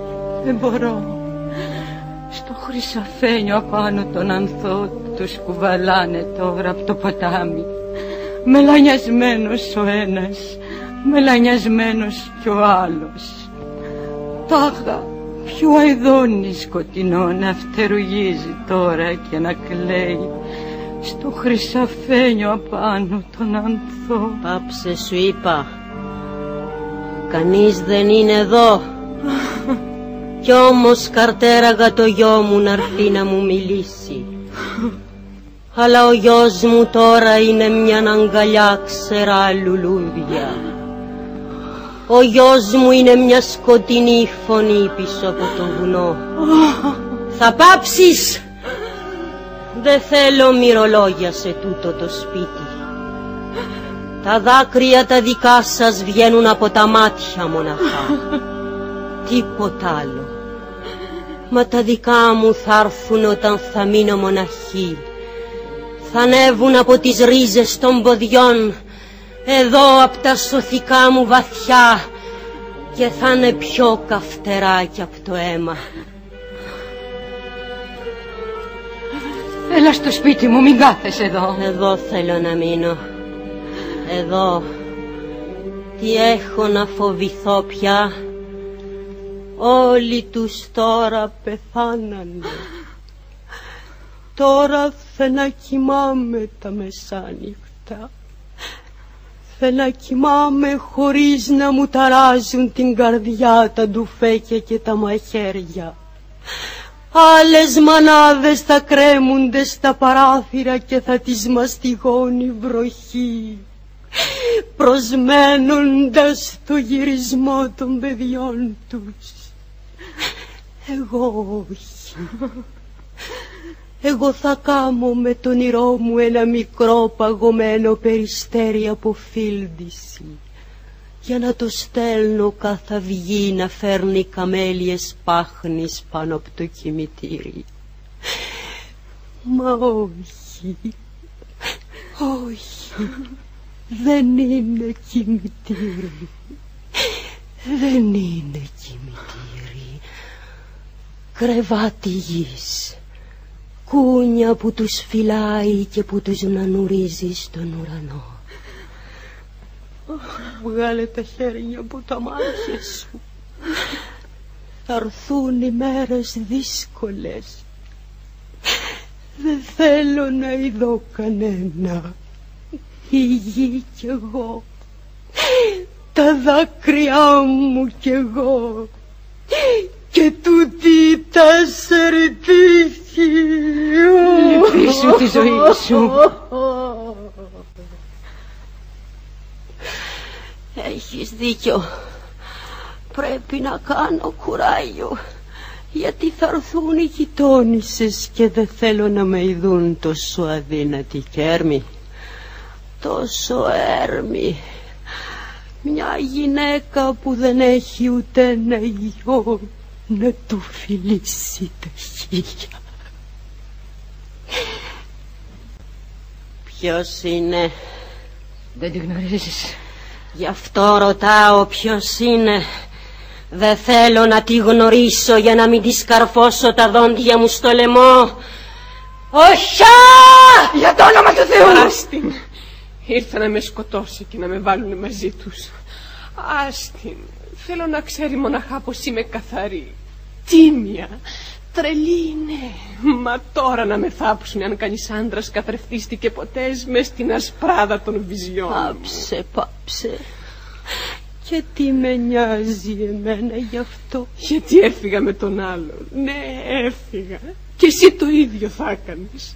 Κι εγώ ήμουνα. Ήμουνα γεμάτη πληγές. Κι από μέσα κι από όξω. Κι ο γιος ήταν μια σταλιά νερό. Κι εγώ από εκείνη τη σταλιά τα καρτέραγα όλα. Γη, χώμα, παιδιά, ευτυχία. Αλλά ο άλλος ήταν ένα ποτάμι σκοτεινό, γεμάτο κλαριά, που ερχόταν κοντά μου βουίζοντας και τραγουδώντας μουρμουριστά ανάμεσα στα καλάμια. Έτρεχα να ανταμώσω το γιο σου που ήταν σαν παιδάκι από κρύο νερό, μα το άλλο το χέρι με πήρε σαν ένα κύμα της θάλασσας και δεν μπορούσα να κάνω αλλιώς. Θα με έσαιρνε κοντά του παντοτινά, παντοτινά, ακόμα κι αν είχα γίνει γριά. Κι όλα του γιού σου τα παιδιά κρεμόνταν στα μαλλιά μου. Δε φταίει εκείνη, ούτε κι εγώ. Ποιος φταίει τότε, ψεύτρα, τεμπέλα, ξεδιάντροπη, που πέταξες ένα στεφάνι πορτοκαλιάς για να κερδίσεις μια άκρη κρεβατιού που ήταν ακόμα ζεστό από άλλη γυναίκα. Πάψε, πάψε, σκότωσέ με αν θέλεις. Είμαι τίμια, τίμια σαν ένα κορίτσινιο γέννητο. Και μπορώ να σου το δείξω. Άναψε φωτιά, θα βάλουμε τα χέρια μας. Εσύ για το γιο σου και εγώ για το κορμί μου. Να ειδείς θα τα βγάλεις πρώτη εσύ. Και τι με νοιάζει εμένα για την τιμή σου. Και τι με νοιάζει κι αν πεθάνεις. Και τι με νοιάζει εμένα.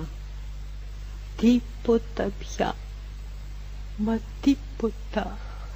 Άσε να κλάψω μαζί σου. Ευλογημένα να είναι τα στάχια που κρύβουν τα παιδιά μου στις ρίζες τους. Ευλογημένη να είναι η βροχή που πλένει των πεθαμένων τα πρόσωπα. Και ευλογημένος ο Θεός που μας ξαπλώνει παντοτινά τον ένα κοντά στον άλλο. Ήταν καμάρι της αυγής και καβαλάρης όμορφος. Ποιος τόλπιζε να γίνουνε τα μούσκυλια τα νυχτιάτικα στεφάνι στα μαλλιά του. Ηλιοτρόπη της μάνας σου και καθρέφτη της γης. Να βάλουνε στα στήθια σου σταυρό της πικροδάφνης. Να σου σκεπάσουν το κορμί με σάβανο μεταξωτό και το νερό το δροσερό απάνω στα άσπρα χέρια σου να γίνει μυολόνι. Αχ, νάτε, τέσσερι λεβέντες τους κουβαλάνε σηκωτούς. Τέσσερα παλικάρια σέρνουν το χάρο στον αέρα. Γειτόνισσες. Τώρα τους φέρνουν. Έτσι ήταν πάντα. Με το σταυρό. Με το σταυρό.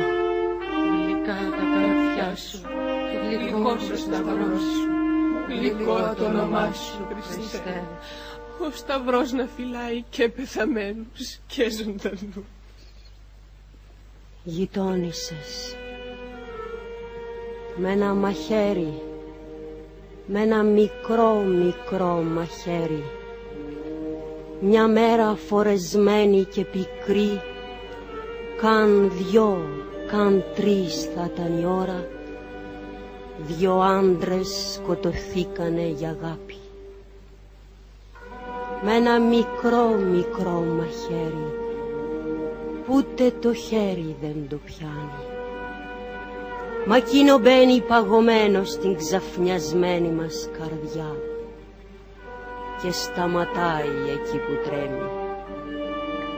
Θολή κι αξίγητη για πάντα η σκοτεινή μας ρίζα της κραυγής. Κι είναι σας λέω ένα μαχαίρι, ψάρι χωρίς ποτάμι, χωρίς λέπια. Ούτε το χέρι δεν το πιάνει. Κι όμως, μια μέρα φορεσμένη, καν δυο, καν τρεις θα ήταν η ώρα, με τούτο το μικρό μαχαίρι δυο παλικάρια μείναν ξερά, με πανιασμένα τα χείλια τους. ούτε το χέρι δεν το πιάνει. Μα εκείνο μπαίνει παγωμένο στην ξαφνιασμένη μας καρδιά και σταματάει εκεί που τρέμει. Θολή κι αξίγητη για πάντα η σκοτεινή μας ρίζα της κραυγής.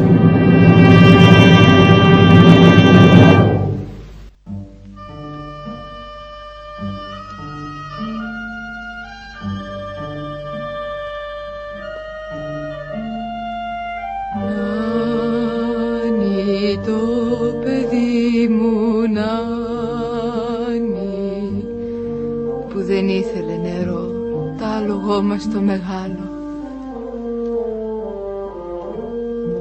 Νάνι το νερό το μαύρο μες στα πράσινα χορτάρια, Νάνι στο μικρό γιοφύρι που ψηλό τραγούδι πιάνει. Αχ καρδούλα μου ποιος ξέρει τι να λέει το ποταμάκι που στριφογερνάει σαν φίδι στο λιβάδι το χλωρό.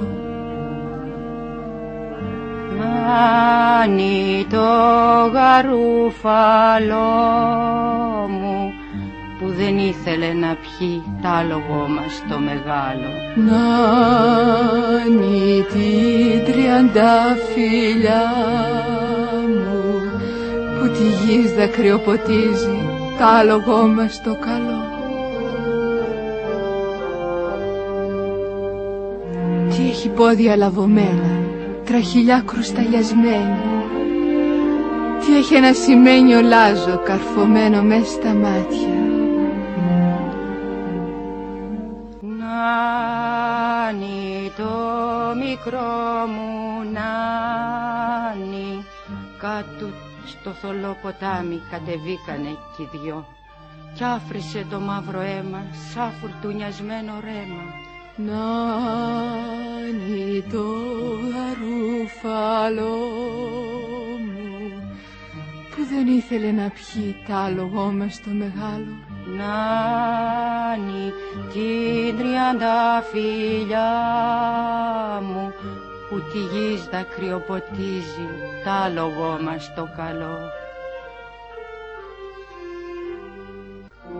Τι ήτανε ταχνό του Αχίλη με χρυσόμυγες γιωμάτου και δεν μπόρεσε να ανέβει στο χορταριασμένο νόχτο. Μόνο μια φορά σαν είδε τα αντριωμένα τα βουνά, εχλιμίντρισε και χάθηκε στα νερά τα σκοτεινά. Αχ που πήγες άλογο μου που δεν ήθελες να πιείς. Μαράζει μες στο χιόνι άλογο της χαραυγής. Μην έρχεσαι, σταμάτα, το παραθύρι κλείστο με φιλοσιές ονείρου, μόνιρα φιλοσιάς. Κοιμάται το παιδάκι μου, σωπαίνει το μωρό μου, άλογο το παιδάκι μου έχει προσκεφαλάκι, έχει κούνια σιδερένια, πάπλωμα μεταξωτό. Νάνι το μικρό μου Νάνι, αχ, πού πήγες αλογό μου που δεν ήθελες νερό. Μην έρχεσαι, μην μπαίνεις, σε καρτερή φοράδα στα σκοτεινά λαγκάδια και στα ψηλά βουνά. Κοιμάται το αγγελάκι μου, σωπαίνει το μικρό μου Νάνι το γαρούφαλό μου που δεν ήθελε νερό τ' άλογο μας το μεγάλο. Νάνι την τριαντάφυλλιά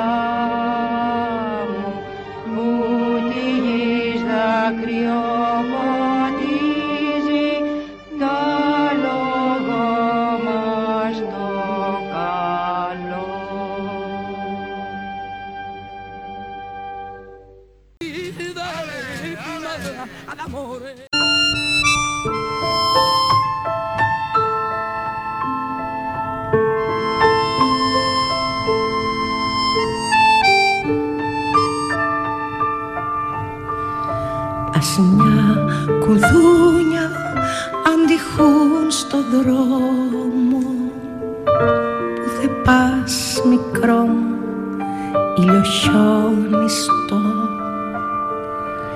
Ασημιά κουδούνια αντιχούν στο δρόμο που δε πας μικρό ηλιοχιόνιστο. Πάω στις μαργαρίτες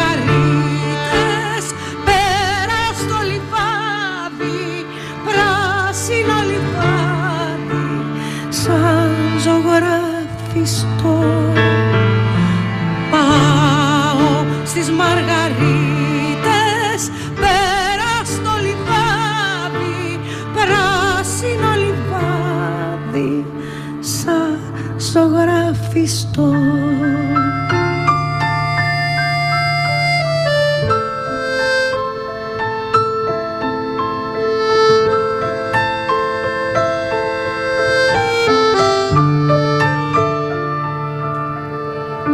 Που θα πας μικρό μου διόλου δε φοβάσαι, πέρα είναι το λιβάδι ώρες μακριά.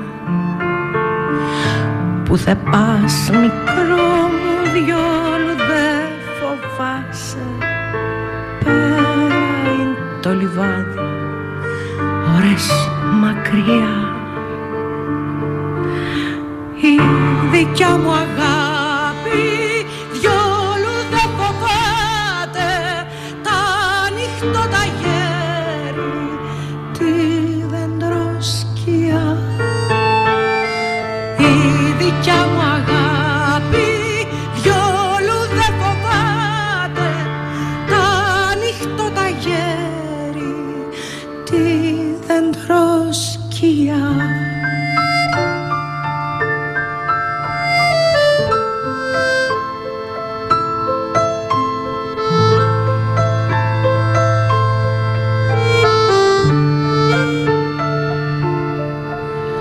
Τότε να φοβάσαι, γιώκα μου, τον ήλιο,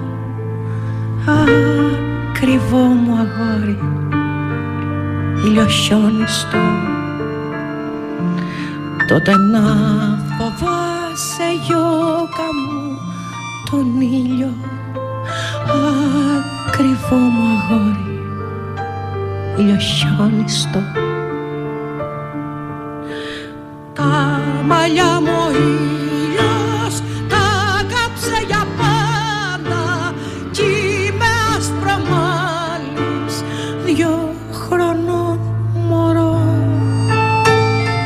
Τα μαλλιά μου ο ήλιος τα κάψε για πάντα κι είμαι ασπρομάλης δυο χρονών μωρό.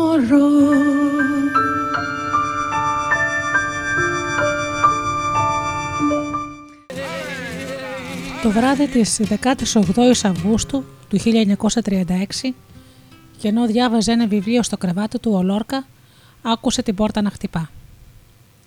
Ήταν ο Ραμόν Ρουίζ Αλόνσο που διοικούσε τότε την Εσκουάντρα Νέγκρα. Ο Λόρκα ανέβηκε στην ταράτσα για να πηδήξει στις στέγες των διπλανών σπιτιών. Η απόσταση όμως ήταν πολύ μεγάλη για ένα ανθρώπινο άλμα. Ο Λόρκα οδηγήθηκε στο τοπικό αστυνομικό τμήμα και ο διοικητής Βαλτές πήρε την αμετάκλητη απόφαση. Θάνατος. Θάνατος χωρίς δίκη. Άλλωστε δεν υπήρχε κατηγορητήριο. Οι φίλοι του ποιητή κινητοποιήθηκαν αμέσως με διαβήματα, ενώ ο μουσικός Ντε Φάλια πήγε ο ίδιος στο τμήμα, αλλά τον πέταξαν έξω με χαστούκια. Στις δεκαεννέα Αυγούστου το πρωί, ένα απόσπασμα από αστυνομικούς, κρατούμενους και εθελοντές πήρε τον ποιητή και άλλους καταδικασμένους. Ο αρχηγός της ομάδας ζήτησε να σκοτώσει εκείνος τον Λόρκα επειδή ήταν διεφθαρμένος. Αφού πυροβόλησαν τους υπόλοιπους, ο εκτελεστής έσυρε τον Λόρκα μέχρι το λάκκο. ο ήχος της τουφεκιάς σκεπάστηκε από την αναμένη μηχανή του αυτοκινήτου. Στην αρχή του καλοκαιριού ο ποιητής είχε ματαιώσει ένα ταξίδι στην Αμερική και σκεφτόταν αν έπρεπε να πάει στη Μαδρίτη για περισσότερη ασφάλεια ή να μείνει στη Γρανάδα. Αποφάσισε το δεύτερο. Εγκαταστάθηκε σε συγγενικό σπίτι στην Φίνκα Ντεσάν Βιθέντε. Αλλά μια μέρα χτύπησαν την πόρτα δύο άντρες της εθνικιστικής φάλαγγας που αναζητούσαν τον αδελφό του Κυπουρού.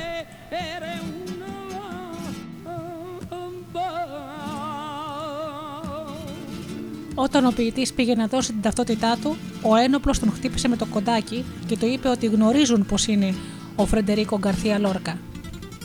Κατάλαβε αμέσως ότι είχε στοχοποιηθεί και προσπάθησε να φύγει. Βρήκε καταφύγιο στο σπίτι του ποιητή Λουί Ροζάλες, τα αδέλφια του οποίου όμως ήταν φαλαγγίτες και το σπίτι έγινε γρήγορα στόχος.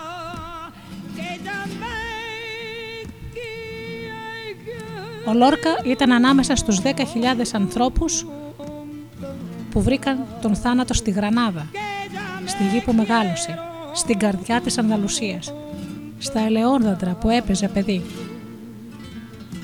Ακόμη το ακριβές σημείο της εκτέλεσής του παραμένει άγνωστο. Ο Λόρκα δεν ήταν κομμουνιστής, καταδίκαζε όμως έμπρακτα το φασισμό. Για τους δεξιούς ήταν αριστερός και εχθρός της Εκκλησίας. Επίσης ήταν ο μεγαλύτερος εν ζωή ποιητής της χώρας με παγκόσμια ακτινοβολία, αλλά δεν ήταν δικός τους. Με καμιά έννοια, γιατί οι δυνάμεις του Φράγκο συχαινόταν τους ομοφυλόφιλους. Για τους εθνικιστές λοιπόν ήταν πολύ αριστερός, πολύ διεφθαρμένος.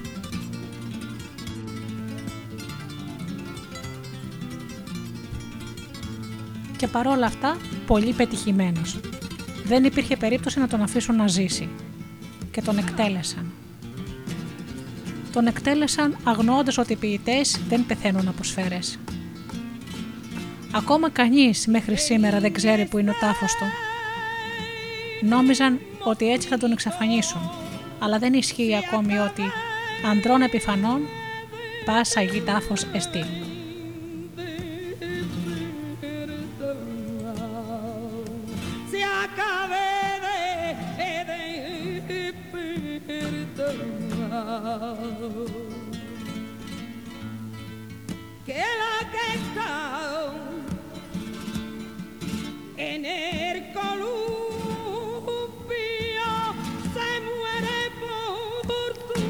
Μερικά από τα έργα του Λόρκα, ποίηση, ήταν το «Divan del Tamarit», ο ποιητής στη Νέα Υόρκη, μυρολόι για τον Ιγνάθιο Σάντεθ Μεχίας, σονέτα του σκοτεινού έρωτα, τσιγκάνικο τραγουδιστάρι, ντουέντε.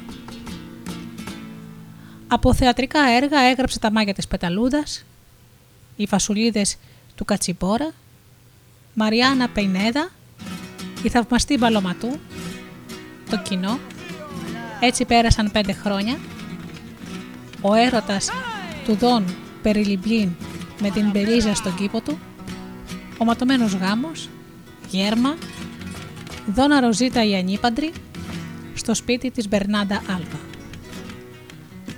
Από σενάρια, ταξίδις στη Σελήνη.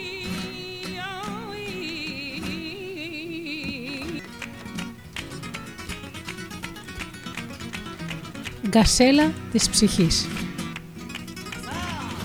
Έχω χαθεί πολλές φορές στη θάλασσα, με το αυτί γεμάτο νιόκοπα λουλούδια, με τη γλώσσα γεμάτη έρωτα και αγωνία. Πολλές φορές έχω χαθεί στη θάλασσα, όπως χάνομαι στην καρδιά κάποιων παιδιών. Δεν υπάρχει νύχτα που, δίνοντας ένα φιλί, να μην νιώθεις το γέλιο των απρόσωπων ανθρώπων.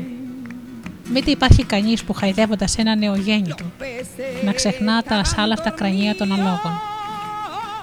Γιατί τα ρόδα αναζητούν στο μέτωπο ένα σκληρό κοκάλινο τοπίο και τα χέρια του ανθρώπου δεν έχουν άλλο σκοπό παρά να μιμηθούν τις υπόγειες ρίζες. Έτσι όπως χάνομαι στην καρδιά κάποιων παιδιών, έχω χαθεί πολλές φορές στη θάλασσα, αδιάφορος για το νερό. Πάω γυρεύοντας. Ένα θάνατο από φως που με αναλώνει.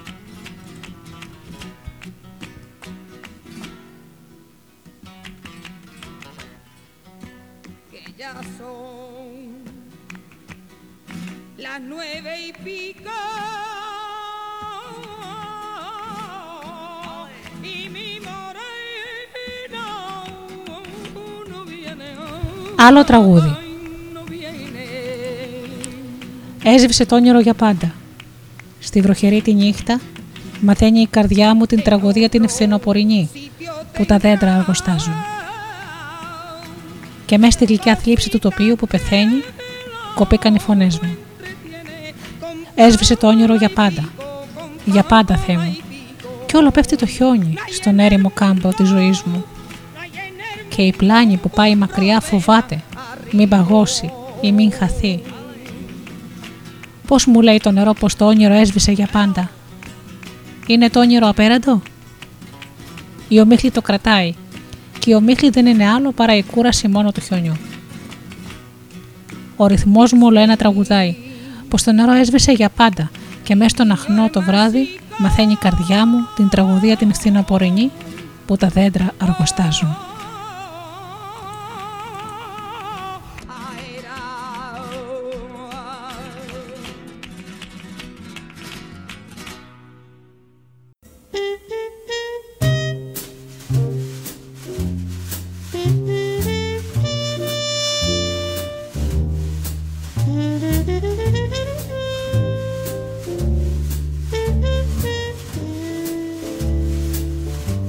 Αγαπημένοι μου φίλοι, η εκπομπή «Άνθρωποι και Ιστορίες» έχει φτάσει στο τέλος της. Να σας ευχαριστήσω θερμά που ήσασταν εδώ μαζί μου αυτές τις δύο ώρες. Ακούσαμε λοιπόν την ιστορία του Φεντερίκο Γκαρθία Λόρκα και την πορεία του ως καλλιτέχνη αλλά και ως άνθρωπο.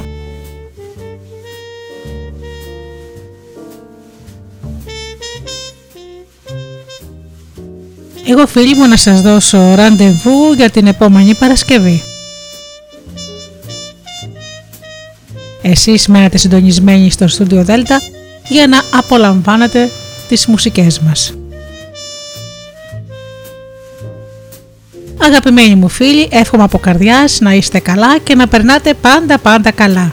Και αγαπήστε τον άνθρωπο που βλέπετε κάθε μέρα στον καθρέφτη. Καλό σας βράδυ!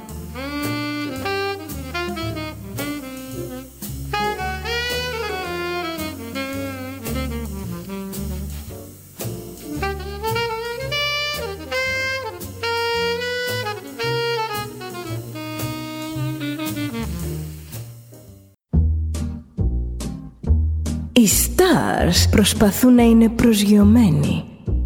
Hey! Ένα star είναι συνέχεια στον αέρα. Συνέχεια στον αέρα. Studio Delta. Ζεις μαζί του.